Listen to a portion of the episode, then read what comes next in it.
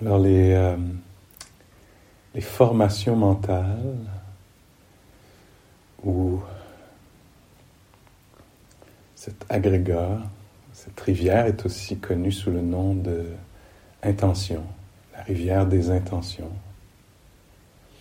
Et donc ça peut être euh, intéressant, éclairant de savoir que dans la psychologie bouddhique,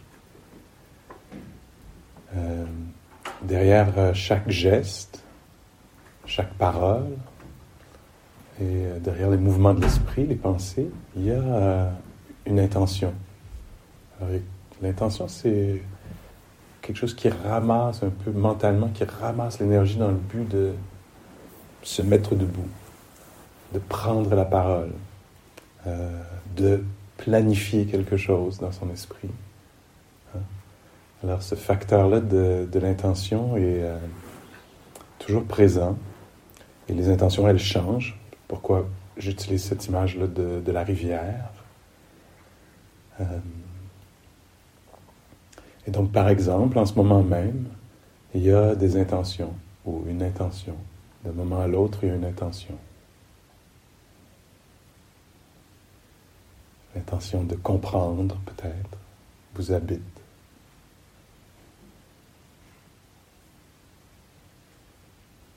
Ou vous résistez à la forte intention de partir, l'intention de rester malgré le désir de partir, l'intention. Et euh, dans la psychologie bouddhiste aussi, euh, on dit que l'intention en soi, c'est neutre. De façon, je, parle de ça de façon éthique, en termes d'éthique. L'intention est neutre. Alors c'est seulement un facteur mental qui ramasse l'énergie dans le but qu'il y ait un mouvement de l'esprit, du corps ou de, la parole. Mais dépendant de l'état euh, intérieur, ça va prendre une couleur éthique, soit que l'intention va être bénéfique ou nuisible. Alors, euh, quand euh, habité par la cruauté, tout à coup l'intention de parler va naître. Et donc, ça va avoir un impact sur son propre bien-être, le bien-être de la relation, de l'autre. Et donc, en termes de pleine conscience, ça devient très important. il y a beaucoup de richesse en termes de, bien-être dans ses relations, en soi, de conscientiser, de se sensibiliser à quelle intention m'habite en ce moment. Les intentions sont pas toujours consciente, probablement très souvent inconsciente. C'est une hypothèse, vous voyez pour vous-même. Mais euh, les intentions sont souvent inconscientes et non choisies. D'où le pourquoi est-ce que j'ai dit ça. Parce que l'intention était inconsciente. Et donc, c'est ça, la pleine conscience, le processus de la méditation, que ce soit sur un coussin, une chaise, de façon relativement immobile ou en mouvement ou dans la vie, la présence attentive,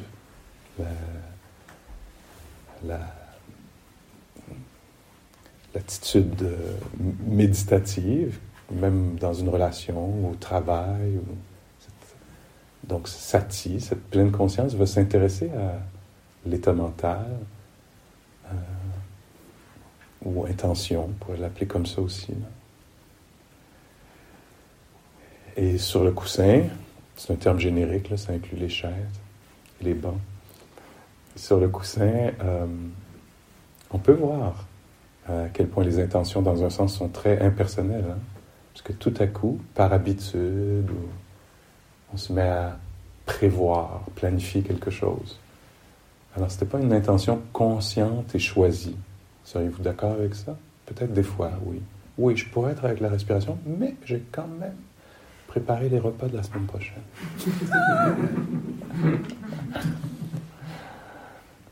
Et euh, donc là, ce serait, disons, peut-être semi-conscient ou conscient, mais plusieurs intentions qui nous habitent qui sont inconscientes. Et euh, c'est ça, donc en étant attentif, attentif, on peut découvrir un peu, on est mu par quoi? Par quoi sont mus nos gestes, les mouvements de notre pensée? Et euh, ben, encore une fois, c'est ça le processus de la méditation, c'est de découvrir en chemin, quelques minutes euh, plus tard ou, en cours de route, euh, que ah, là, l'intention, c'était de ressasser. Mais je n'étais pas conscient ni de l'intention, ni du ressassement lui-même. J'étais plutôt, on pourrait presque dire kidnappé. J'étais sous l'emprise de ce mouvement d'esprit. Et la prise de conscience permet peut-être le choix. Ah tiens, je vais continuer dans cette direction-là, ou je vais déposer ceci? Pour le ressaisir quelques secondes plus tard. et, euh, puis il peut y avoir ce jeu-là où on dépose, reprend, dépose, reprend, dépose, reprend. Euh, puis ça fait partie, ben oui, absolument de la pratique.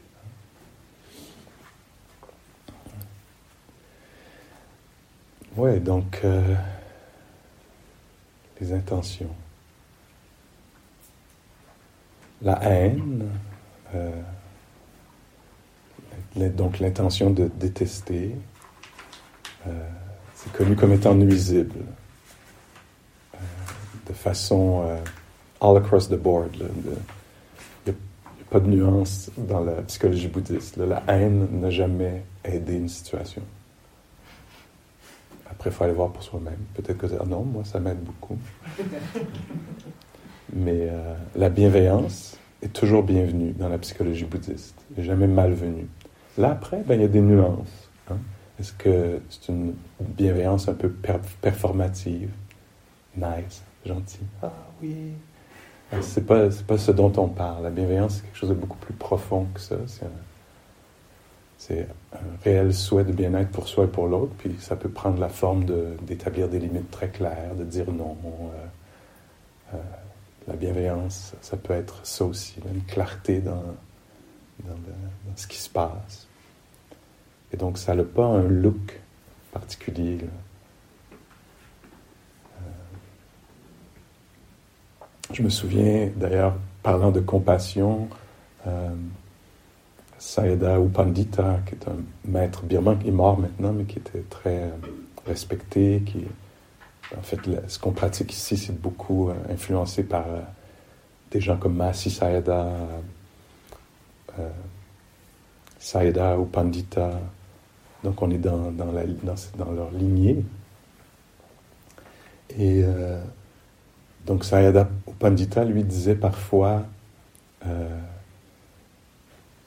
ce qui se passe ici, c'est un petit peu comme si on avait des cailloux, de la gravelle dans la, gorge qui nous étouffait. Puis il disait, moi, mon boulot, c'est d'aller retirer ça. C'est ça ma compassion. Donc ma compassion, elle va peut-être pas être euh, toute douce.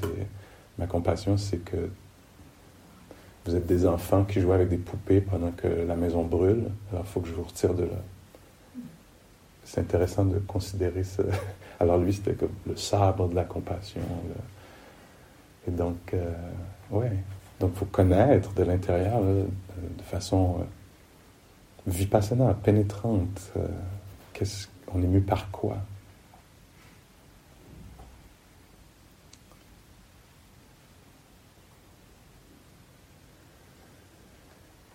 Et donc les intentions, les intentions, la rivière des intentions, quelque chose dont on peut euh, devenir conscient. Donc oui, il y a le corps, les pas, la respiration, les sons, le silence, la température. Euh, et il y a tout le monde intérieur, entre autres celui des états mentaux, et euh, ouais, donc c'est ça, il y a un aspect intentionnel. Alors on pourrait, facilement argumenter puis dire, ben non, les émotions, moi, ne sont pas intentionnelles, je les subis, euh, etc. Mais en pratiquant, on peut peut-être découvrir des petites nuances. Qu'il y a un moment où il y a peut-être la possibilité, quand, quand l'esprit devient plus malléable, flexible, où on découvre l'état actuel, puis on réoriente dans une autre direction. Ah oui, je pourrais continuer à me taper dessus, c'est une option. Mais prenant conscience de ceci, peut-être que je peux bien maladroitement euh, tenter d'aller dans la direction de la tendresse, l'acceptation, la, douceur, jusqu'à ce qu'on devienne un peu plus euh, efficient euh, là-dedans, puis que ça devienne une force hein, qui se construise en soi, alors la capacité de reconnaître ce qui se passe et de l'encourager, de le cultiver, découvrant que c'est quelque chose de bien, de, bénéfique. Ce sont les mots qui sont utilisés là, traduits en français bien sûr, mais bénéfique, euh, aidant, euh, libérateur. Alors il y a des intentions, des états mentaux qui sont enchaînants, nuisibles, puis il y en a d'autres qui sont aidants. Et euh, une grande partie du travail spirituel, c'est d'aller clarifier de l'intérieur pour soi-même, dans l'expérience, pour voir, découvrir, être touché profondément, vipassana, presque secoué, on pourrait dire, par euh, les différents états mentaux et leur impact sur notre bien-être, peut-être immédiat, notre bien-être futur, euh, puis dans un sens, dans notre bien-être passé, parce que plus on va avoir développé peut-être d'acceptation, d'appréciation, de compassion, de clarté euh, dans ce moment-ci, ben, il y a un jour où on va bénéficier de ce qu'on a fait dans le passé. Alors dans les trois temps. Et donc c'est bien de ralentir, d'avoir une autre journée encore aujourd'hui pour explorer ça. Mon esprit est mu par quoi? Les mouvements. Puis on ne veut pas faire ça de façon euh, trop analytique, y penser. On pourrait y penser de façon obsessive n'importe quelle des, choses qui, ont été présentées ici. Mais l'idée, c'est pas de réfléchir à de façon conceptuelle avec des pensées, c'est de sentir. Hein. C'est ça la méditation. Là, on reçoit de l'information, c'est important on peut réfléchir à ça, c'est important. Puis la méditation, c'est autre chose. C'est vivre l'expérience. Vivre, l'expérience de la mauvaise foi, de la bonne volonté. Puis de vivre en conscience. Ah oui, la mauvaise foi. Ah oui, c'est exactement comme ça. Je place mon corps d'une façon à ce que cette personne ne puisse pas passer. Ça a l'air de rien. J'ai l'air, j'ai l'air complètement présent, présente. Je bloque le passage. C'est des choses qui arrivent en Amérique du Nord, pas, pas ici. Mais des petites choses comme ça qu'on peut voir des fois. Avez-vous déjà vu ça? Chez quelqu'un d'autre Pas chez vous-même, mais un petit, une petite mauvaise foi. Puis donc, sans jugement, juste de voir, ah oui, voilà, j'ai un beau petit morceau là. Ça peut créer une petite dissonance cognitive. Là. Je pensais que j'étais une bonne personne. Tout à coup, je vois que il y a toutes sortes de choses qui se passent dans cet esprit. Et euh, donc quelque chose comme ça, juste de voir, de voir, les connecter, de sentir, de ressentir, d'éprouver les, les différentes orientations, on pourrait dire, de, de l'esprit. Sans jugement, aucun jugement. C'est la nature humaine. Ce qui est beau euh, dans la pleine conscience, c'est qu'elle ne juge pas, mais elle, elle, développe le discernement. Elle peut reconnaître Ah, ça vaut pas la peine d'être cultivé. Ça vaut la peine d'être cultivé.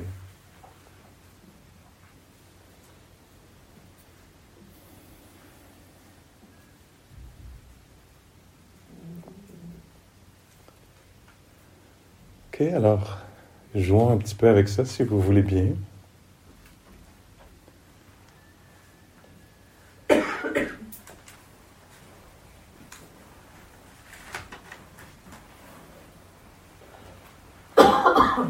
absolument OK de commencer euh, debout si on veut.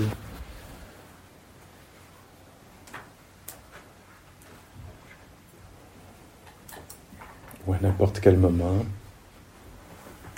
Se mettre debout.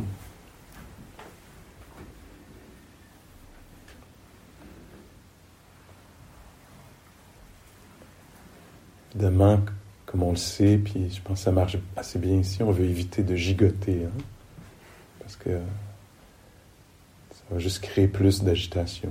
il faut se permettre, choisir de se poser dans une posture qui est probablement imparfaite.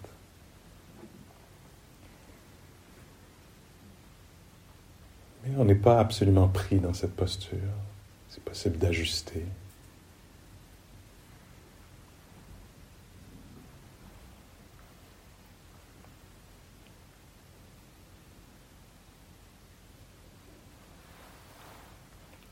Et euh, dans cette recherche, comme dans toutes les autres, il faut entrer avec euh, humilité, je dirais. On ne peut pas entrer avec ses gros sabots, là, puis vouloir tout découvrir, tout comprendre. Disons, sur quelques années, quelques décennies. Si on s'inspire des instructions du Bouddha, on commencerait par euh, ce qui est plus palpable, le corps, l'expérience sensorielle, le lien avec l'environnement.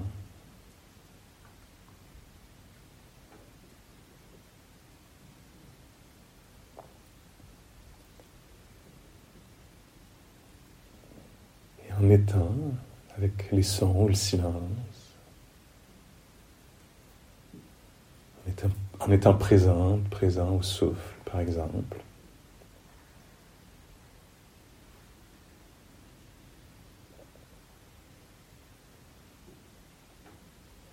pourrait découvrir l'état intérieur.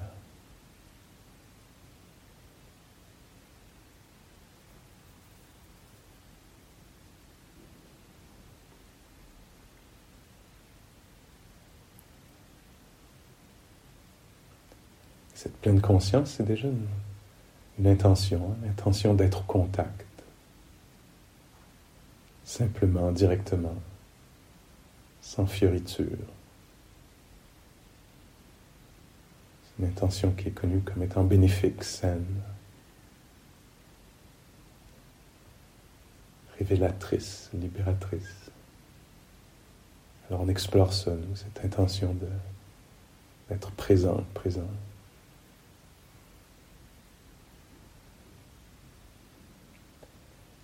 Avec ce qui est là, tel que c'est.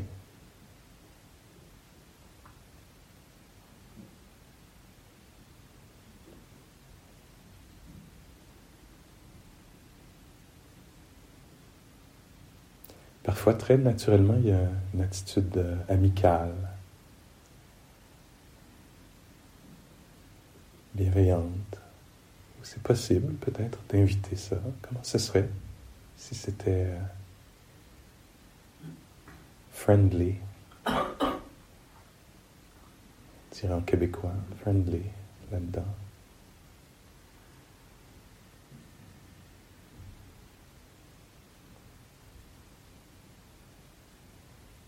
ne peut pas imposer hein, une attitude amicale, exiger une attitude amicale, mais on peut tendre vers, inviter.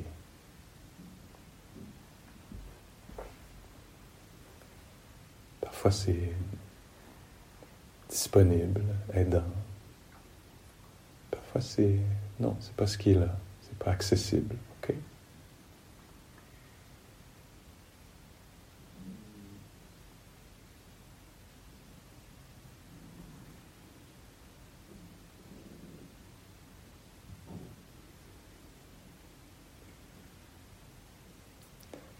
Tranquillement, on cultive, développe cet euh, intérêt pour le présent, cette intention de s'approcher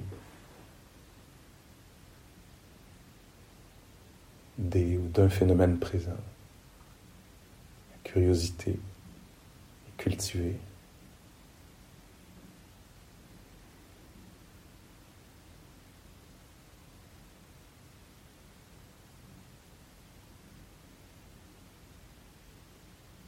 Tiens, c'est ainsi en ce moment. Voyons voir si je reste au contact. Qu'est-ce qui va se passer?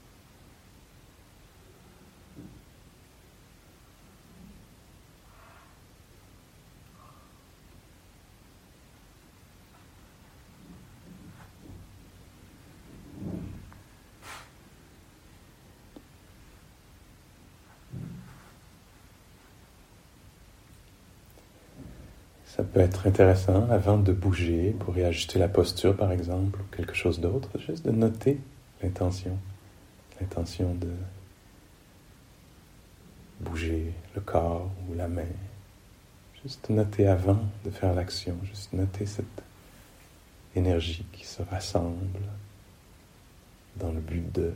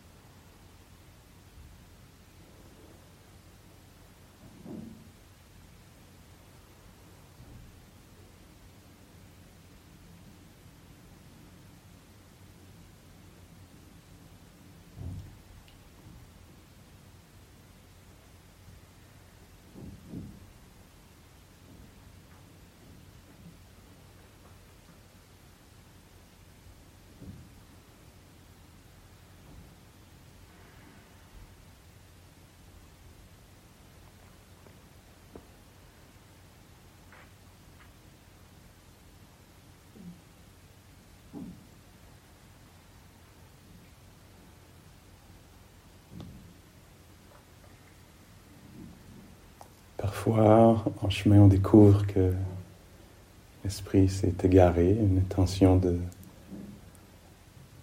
suivre les pensées.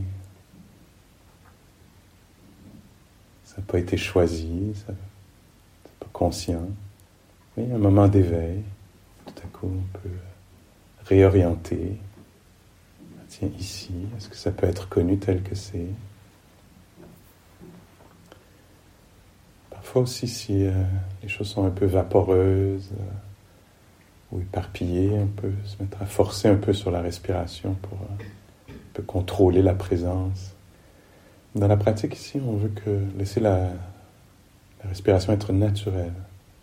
On ne veut pas appuyer sur la respiration, ou même la rendre sonore pour nous aider à nous concentrer. On la laisse être toute naturelle.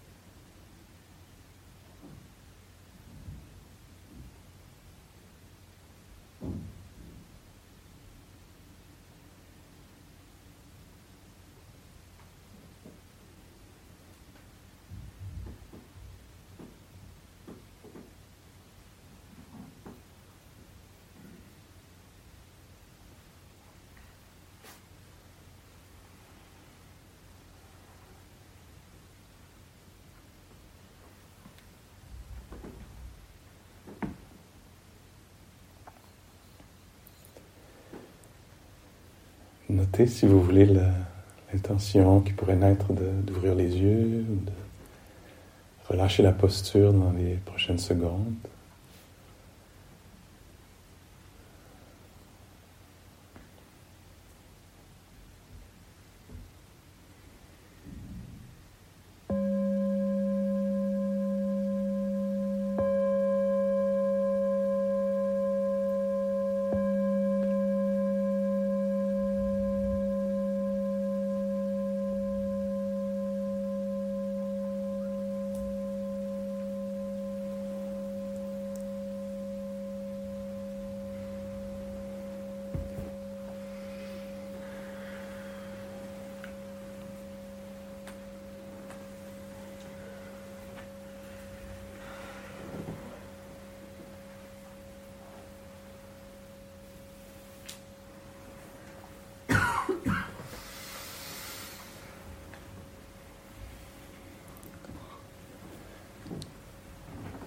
Dans les, euh, dans les plus longues retraites, parfois on voit quelqu'un qui est devant la porte de sa chambre comme ça, puis qui bouge pas, qui est comme ça.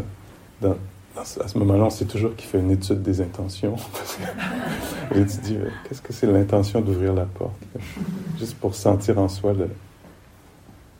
En anglais, on dit about to moment. comme ça. Ou quelqu'un qui est assis devant une assiette et qui mange pas, comme ça, qui tient la fourchette. Ah, cette personne étudie les intentions, voir naître dans l'esprit le Et ça a l'air de rien. On se dit pourquoi je, serais attentive ou attentif à l'intention d'ouvrir une porte ou de soulever un ustensile? C'est vrai, c'est complètement anodin, c'est sans, importance. Sauf que cet entraînement-là, c'est l'entraînement qui va faire que dans une réunion, je vais pouvoir être conscient de l'intention qui m'habite euh, avant de parler ou dans un échange avec une personne qui m'est cher, ou c'est pas très grave, ça peut aussi être un ennemi. de voir, euh, je, suis venu par quoi, puis de pouvoir prendre, faire des choix, décider de d'être clair tout en respectant, ou d'être clair tout en abusant, euh, etc. Le Bouddha dit dans ses enseignements, tout repose sur le sur le sur l'intention je traduis comme ça, tout repose sur l'intention. Euh, peut-être plein de nuances à faire là-dessus, mais quand même, ça, nous montre l'importance de, cette, de ce facteur mental ou de cette rivière. Euh, et euh, quand il parle à son enfant, Raoula, peut-être l'enseignement qui est le plus connu dans le bouddhisme autour des intentions, c'est quand il parle à Raoula. On peut s'imaginer un enfant de je ne sais pas, peut-être 8-9 ans, et il dit Raoula, avant de dire ou de faire quelque chose, pose-toi la question, quelle est mon intention? Quelle est mon intention? Si ton intention est bonne, vas-y, fais la chose, dis la chose. Si ton intention est euh, pour le bien-être, ton bien-être et celui des autres, vas-y, fais la chose, dis la chose.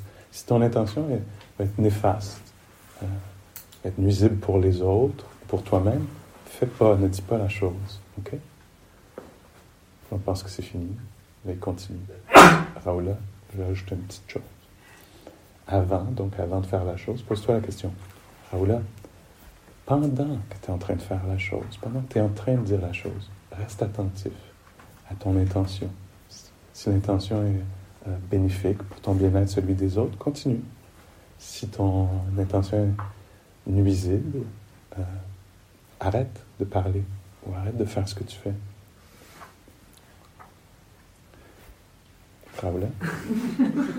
Après avoir posé un geste, après avoir dit quelque chose, revois un petit peu. Quelle était ton intention? Si ton intention était bénéfique pour le bien-être de toi et des autres, euh, formule l'intention de continuer à, à agir comme ceci à faire ce que tu fais. Si tu découvres que ton intention était nuisible, change, euh, abandonne, euh, ne refais plus ceci. Ok, tu peux aller jouer maintenant.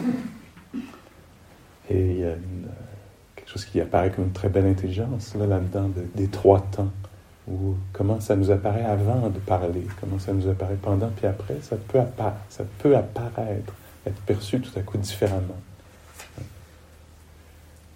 Et euh, bon, donc ça c'est de la pleine conscience de l'intention.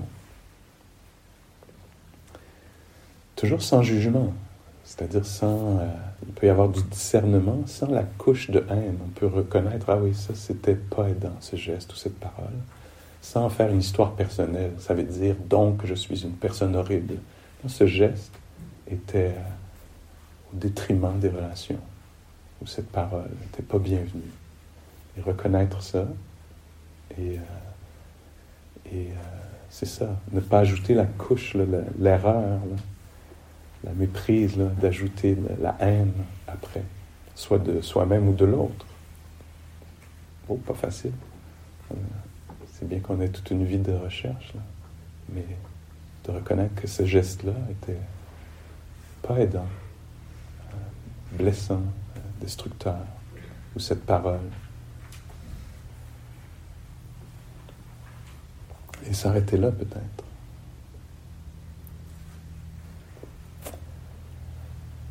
Est-ce qu'il y a des, quelque chose là-dessus, les intentions vous avez observé pendant la pratique des découvertes, nuances, subtilités, questionnements?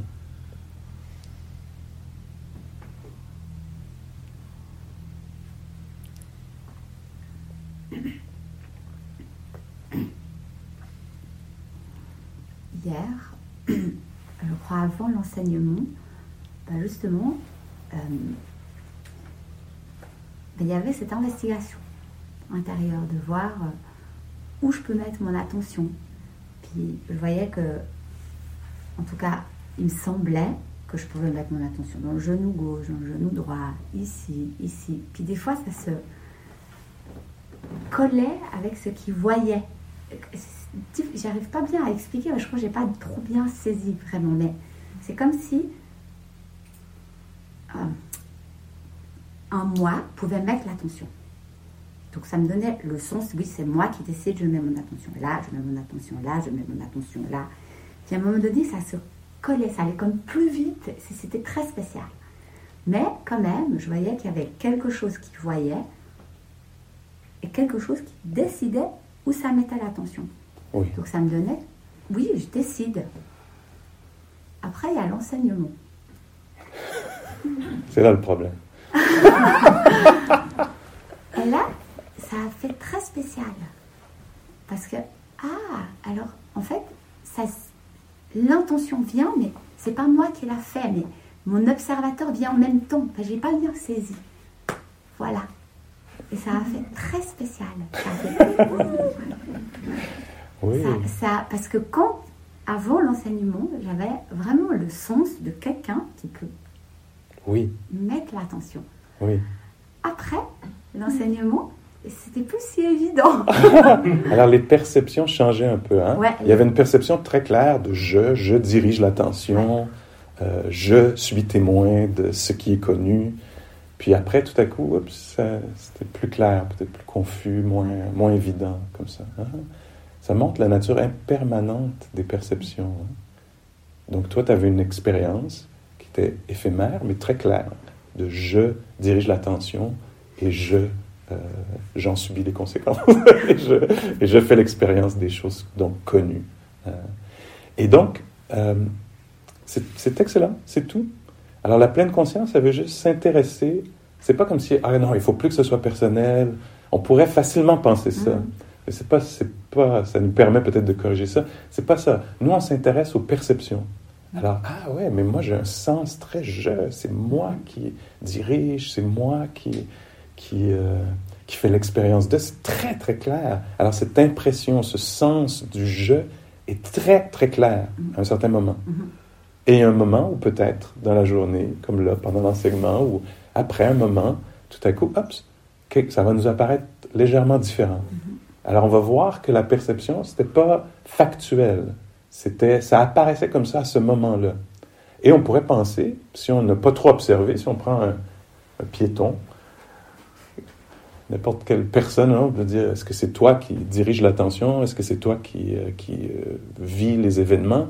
Ben, la personne, si elle n'a pas fait trop de recherche, elle va dire ben, c'est moi, ben, évidemment que c'est moi. Puis fin de l'histoire. Et puis elle n'aura pas tort. À ce niveau-là de réalité, c'est juste. Mais nous, on va voir un petit peu plus loin pour révéler un peu le subterfuge. D'ailleurs, quand on va arriver au cinquième, euh, à la cinquième rivière, y arrivera-t-on jamais? Il n'y a rien de plus incertain. Mais l'image qui va être utilisée, je ne dis pas c'est quoi la rivière elle-même, mais l'image que le Bouddha utilise, c'est le spectacle de magie. Il dit, ah tiens, il y a cette création, il y a un spectacle de magie. C'est lui, il y a 2600 ans qui dit cette, cette, illusion.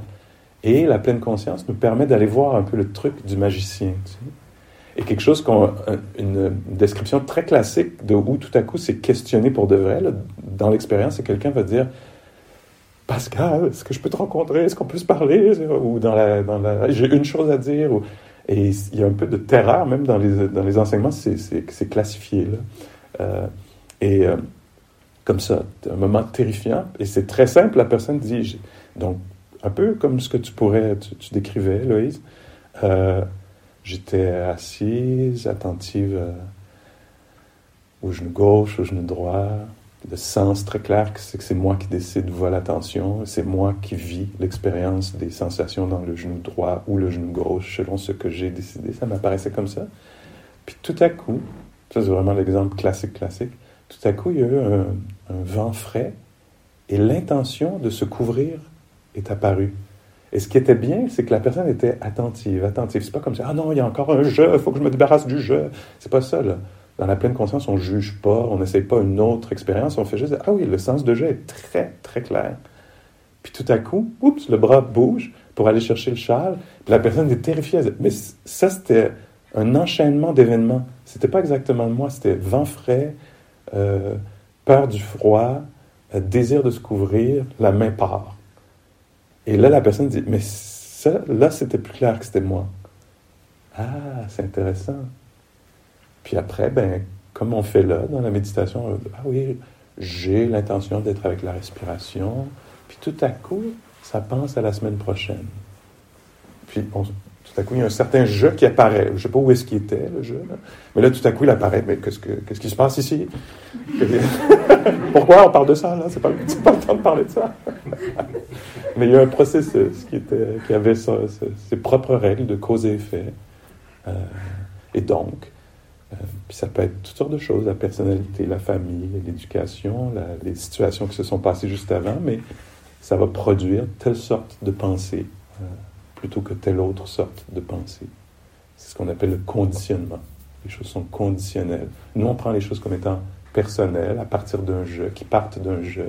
Et dans les enseignements, on découvre, à travers la pratique, que les choses sont conditionnelles, circonstancielles, apparaissent selon les, les circonstances. Ouais. Alors, on a la chance de jouer un petit peu avec ça. Quand on pense à ça, ça pourrait nous faire craquer le cerveau. C'est ce que dit Ajahn Chah. Et la façon pour nous de faire cette recherche-là, c'est pas d'y réfléchir. C'est d'aller sur le terrain, de faire la marche, d'être présent.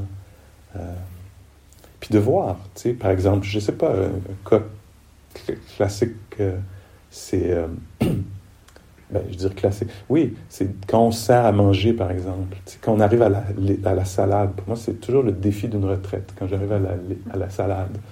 Parce que c'est soit il y a une pince comme ça, soit il y a comme ça, mais moi, j'ai j'ai une, euh, une, assiette, mais il n'y a pas de place pour mettre l'assiette, mais je veux quand même un petit peu de la salade. Si je vais avec juste une, c'est tout ton. En tout cas, puis donc, il y a une situation comme ça, puis tout à coup, c'est vraiment juste toutes les bonnes conditions pour qu'une sorte de honte apparaisse la honte d'être euh, très gauche, ou en tout cas, il y a sûrement une autre façon de un peu d'être, de pas être efficace, de pas être un être humain qui est capable de faire une tâche très simple comme se servir de la salade.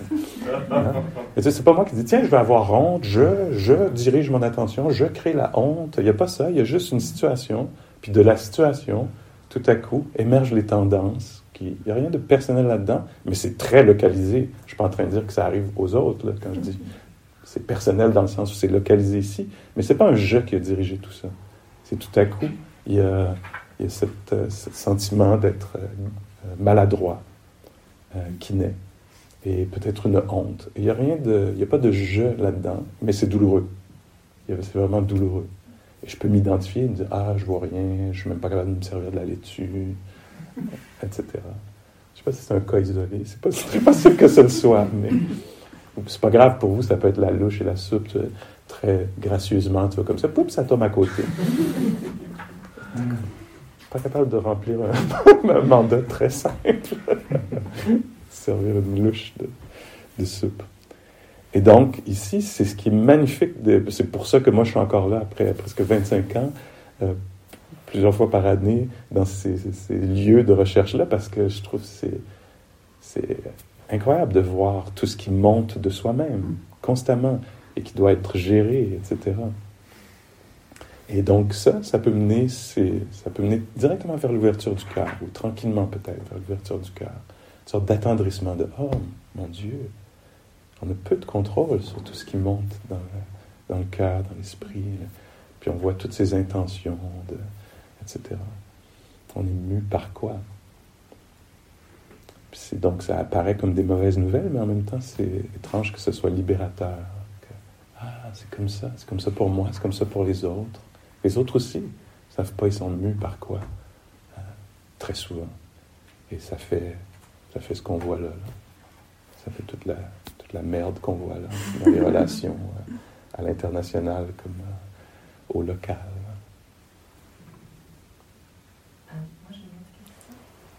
Est-ce que ça renvoie à ce que tu as évoqué, il me semble, en début de retraite, cette pratique où on peut questionner qui, qui, qui pense, qui respire, qui marche Oui, ben c'est une façon de mener les cinq agrégats.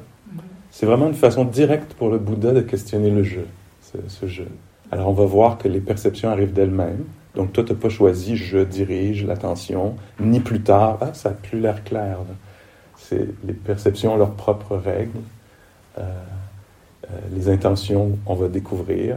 Et là, on va dans le plus subtil et aussi là où il y a le plus d'agrippement. Je ne sais pas si vous allez peut-être le sentir, mais OK, le corps, je veux bien, je veux bien, mais là, les intentions, tu commences à toucher au cœur de qui je suis. Et je suis pas sûr que j'y crois, que ça m'intéresse et que ça va mal, ça de mal finir ce truc. Puis on n'est pas encore à la cinquième rivière. Mais c'est comme si on va de plus en plus vers le cœur de qui on croit être là-dessus. Et, euh, et donc, encore une fois, l'idée ici, c'est pas de dire il faut plus que je pense en termes de jeu, il faut plus. C'est une investigation, on va voir sur le terrain. On va voir sur le terrain. Puis on va découvrir par soi-même peut-être qu'à un moment, ça peut, souvent c'est très simple, hein. il y a un moment d'audition, puis tout à coup, son entendu. C'est tout. Pourquoi je mets un jeu au milieu de l'affaire? Il y a quelque chose de très naturel, un son est entendu. Mais alors, donc c'est juste de s'approcher des choses. Hein. C'est ça la technique de la pleine conscience. On s'approche au contact des choses et elles vont révéler leur nature. Parce que euh, c'est pas comme si on doit créer du sens. Le sens, il est là, la vérité, elle est là, et elle va être révélée par l'attention. Le Bouddha parle de ça. En anglais, on dit open secret. C'est, c'est, c'est pas un secret. C'est seulement caché par le manque d'attention. Tout ce qui garde la chose en place, c'est le manque d'attention. Si on met un peu d'attention, ça va être révélé. Après, il y a une autre approche possible. On pourrait dire puis ça va aller avec la personnalité, avec le champ d'intérêt, avec les conditions, etc. Mais il y a une pratique où, quand l'esprit est très équanime, les facteurs mentaux, euh, les sept facteurs de l'éveil sont rassemblés. On parlera peut-être de ça à un autre moment vous pouvez chercher ça, mais quand il y a assez de curiosité, assez de calme, de concentration. Concentration, c'est l'esprit qui demeure, demeure, demeure. Concentration, équanimité. On n'est pas dans Oh, j'aime, j'aime pas, est-ce que ça va marcher? Il n'y a pas ça, on reste là. Alors, beaucoup de calme, beaucoup de curiosité. Ça pourrait être de bonnes conditions pour dire qui médite? Qui pense Et là, s'il n'y a pas cet état-là, ça va devenir discursif. Mais c'est moi qui pense. Là, c'est fini. on vient de rentrer avec nos gros sabots pour rien faire là-dedans. Mais s'il y a assez de calme, que l'esprit n'est pas très discursif, il est plutôt réceptif et stable, on peut se dire, tiens, qui entend? Qui entend? Et on pourrait découvrir en fait qu'il n'y a rien qui entend, que ça entend, que l'audition a lieu, comme l'enseignement à Bahia que le Bouddha donne. Bahia, dans la vue qu'il n'y a que la vue, dans l'audition que l'audition, dans la cognition que la cognition. S'il n'y a pas de toi ici, s'il n'y a pas de toi là, s'il n'y a pas de toi entre les deux, ceci, rien que ceci, est la fin de la souffrance. Après, ben il faut aller voir sur le terrain. Et nous, euh, la retraite favorise, c'est pas certain, c'est pas, c'est un peu plus instable que ça, mais la retraite favorise le calme, la lenteur favorise le calme, le silence favorise le calme, pour que l'esprit se stabilise, puis qu'on puisse questionner des choses on pourrait presque dire qui n'ont pas été questionnées encore jusqu'à aujourd'hui. Mais oui, 2600 ans. Mais en tout cas, qui sont rarement questionnées, qui est au centre de cette affaire-là.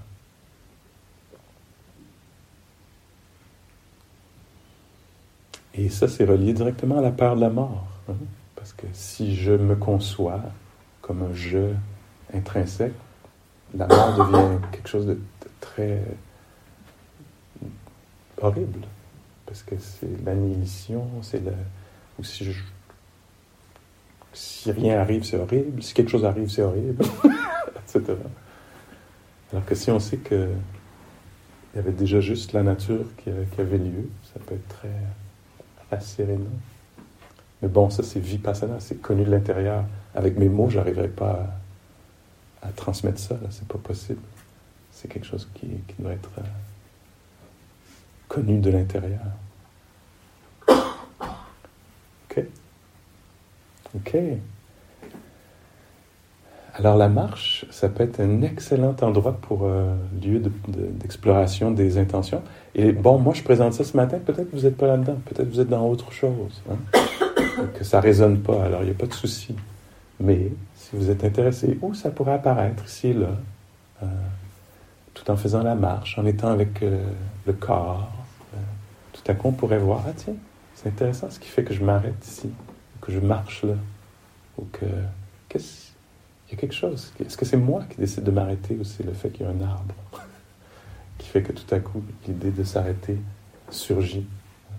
Peut-être que c'est conditionnel à quelque chose.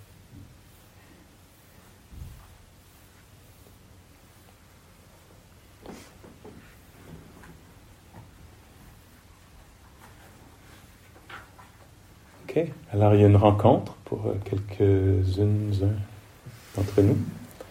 Et euh, bonne matinée de pratique. Merci.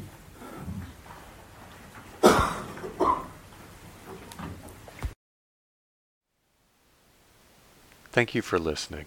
To learn how you can support the teachers and Dharma Seed, please visit dharmaseed.org slash donate.